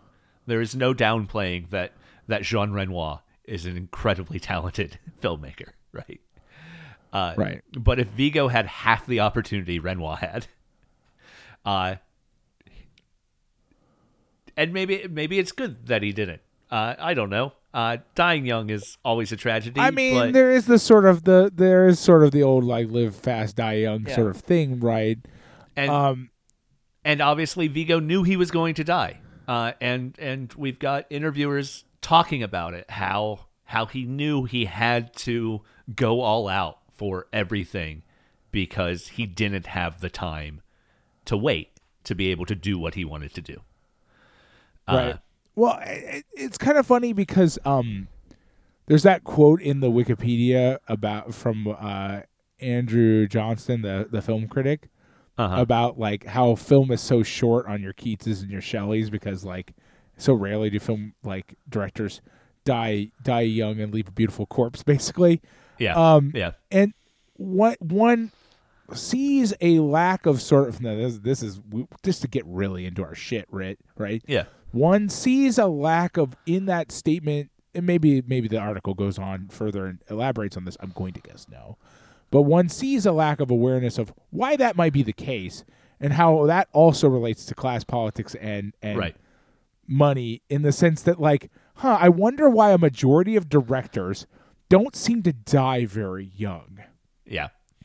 I wonder if it has anything to do with their their lives prior to and during the time that they're working as directors that maybe helps to prolong their lives and make it so they end up making you know 30 films instead of 4 Right. Right. and how we when we finally encounter so one who is the son of an anarchist who has no money to get into this business and and seemingly continues to live by those in, at least to some extent those the ideals of of his father why suddenly he's dead in- 4 year uh, 4 years after he starts creating right like there is again we kind of get into this idea of social murder and, and the idea that like boy that isn't that isn't a coincidence like Right. that didn't happen out of coincidence right he contracted tuberculosis because the sorts of people who do- contract tuberculosis 1930s are the sorts of people who also end up doing things like day labor and and and, Right. and are in boarding are, are in maybe less than ideal boarding schools or situations where again there is no attempt to quarantine there is no attempt to Yeah. save So the, the the underclass Right. So on the one hand, without without him knowing that he's suffering from tuberculosis and knowing that death could come at any time, he may not have turned things up as much as he did in the four Right. films we get from him. But on the other hand, if Vigo had had as long a career as, say, Pasolini, and just kept Right. turning up every every time, right just kept cranking the dial like every time Yeah. like all right number goes up higher we just Yeah. gotta keep doing this uh, um just, well here's the thing is i'm not i'm not entirely convinced and i and along the lines of what you're saying i'm not entirely convinced that vigo is only turning things up because he knows he's gonna die yeah, i think there's also an inherent like who he is to this in the sense Absolutely. that like because he contracts he contracts tuberculosis in 1926 it is prior to the filming right so he Right. has had it but he's not necessarily it, it is in theory in remission for quite a bit of time right yeah. and like it it's hard to tell exactly based on what we have here exactly when he knew it was killing him Yeah, that's fair. because tuberculosis you said, is you know, not there's by its nature inherent right it is going to kill him. You know it's going well, to kill you. yeah, I mean, yeah, right? i- at this time it will. Well, yes and yes and no. It's it's weird. Tuberculosis is weird, right? People survive, like theoretically survive tuberculosis. You can live the rest of your life with tuberculosis in remission if you can get good food, good healthy environments, and good like it's still not a guarantee, but like a lot of people live the rest of their lives with tuberculosis, especially once we've got antibiotics just fucking running around rampant all over the place. You know what I mean? Yeah. You still have it, but you can like essentially make it a non-issue at some point. We don't at this point, obviously, but like my my point is is that like rich people aren't dying from tuberculosis a in part because they're not getting it because they're not put in positions to get it but b because they can go on holiday to the fucking riviera and like get the the warm fresh salt air instead of the shit air in the city. You know what i mean? Like there are those those things do help right? But also when they're going on holiday to do that they're also just not working hard if they're not and they're eating really well right? Right, right, things right, that right. will sustain your body through tuberculosis yeah, assuming that you're like otherwise healthy person will like allow you to just keep living. Like my, my point being that like he yes he is always dying but he doesn't necessarily isn't al- like a night you know a 25 year old 26 year old with tuberculosis at this time may still feel pretty fucking good because he's 25 and is in many ways for all intents and purposes actually invincible. Like the 25 year old body in many ways like 24 25 year old body in many ways is essentially a machine that won't stop running unless you really do some fucking serious damage to it. Um so like i mean you know it, my my point being is that like i'm not sure how much of it is like to like go back to your original point. Like i'm not sure. He may just be this kind of person too and may just be the sort of person as you talked about your your Pasolini or something like that who will just the the dial started at 11 and now we just have to keep turning it I guess because nobody gets the point. Um because you know if you think about his upbringing and stuff like that he's somebody who was like essentially born into a family where the dial was set to 11 day 1 right? Like dad's an anarchist you're on the run since you're a child and like he dies in prison. Like that pretty much Yeah. sets the bar right dad's an anarchist newspaper writer who goes on the run and now now you have to work from there. That's the starting point. Right, right. Yeah, in that way if you really think about it the movies we watched are fairly tame. Like if you consider that as your if you consider the starting point right? This is probably him being kind of chill. Yeah. Well, honestly he's speaking.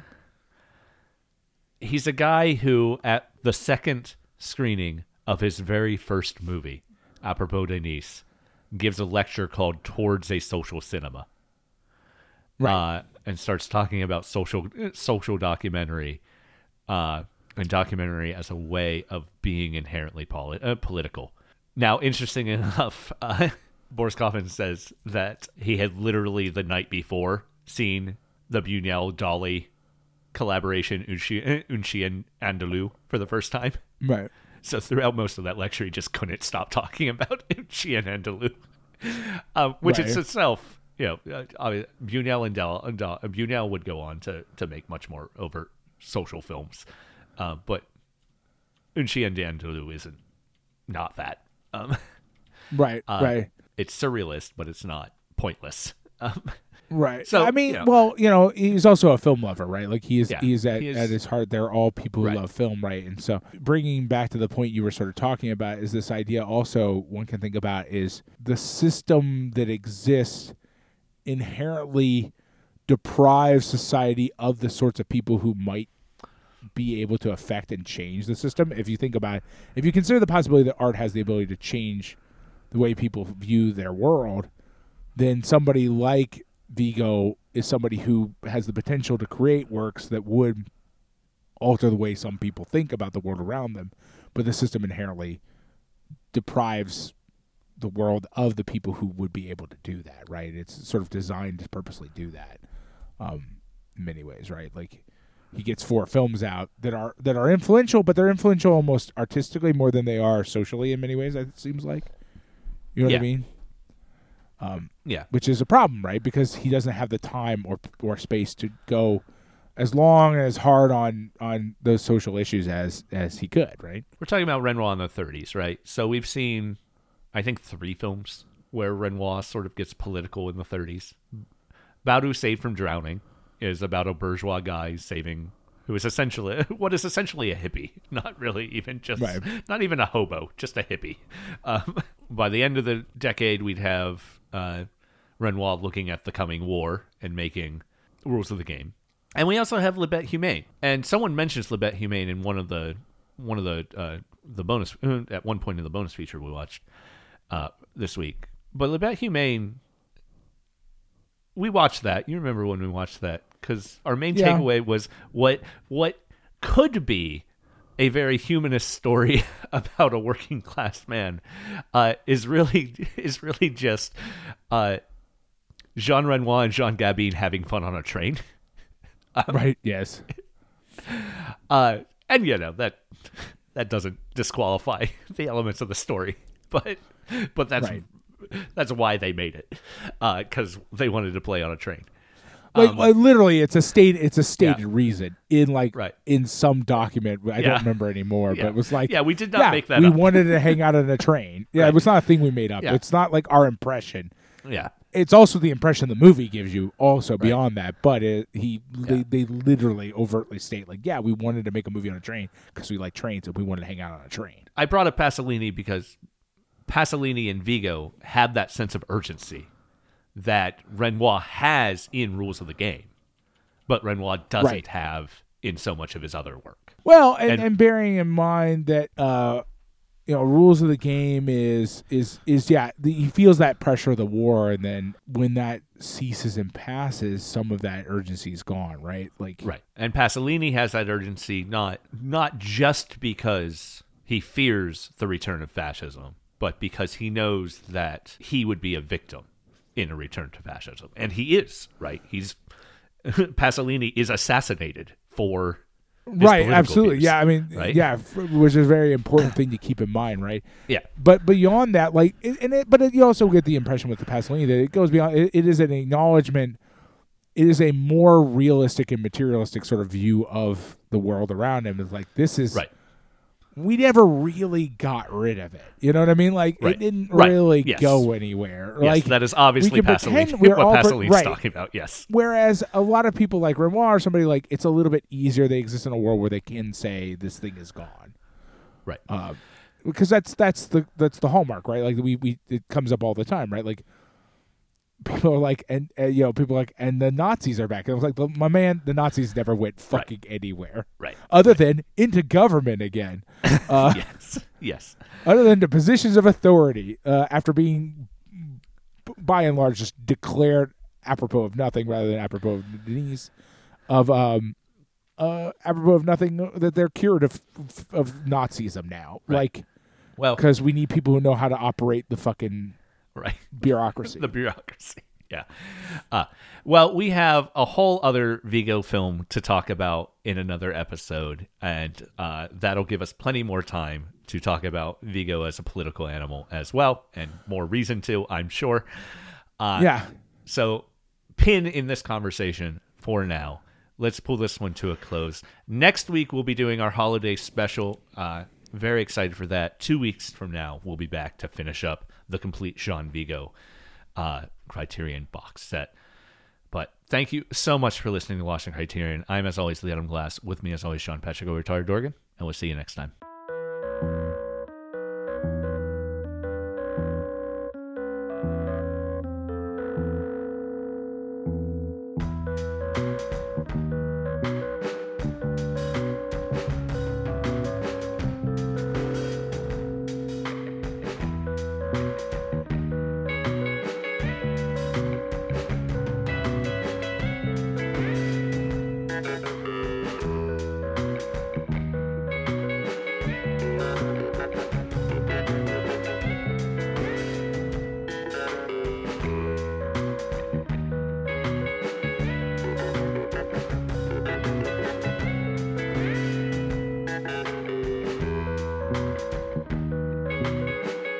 Been listening to Lost in Criterion with co hosts The Adam Glass and John Patrick Oatari Dorgan. With the collapse of Twitter, who knows what social media we might end up at? How about Blue Sky? That sounds great. Check out the official podcast account at lostincriterion.bsky.social.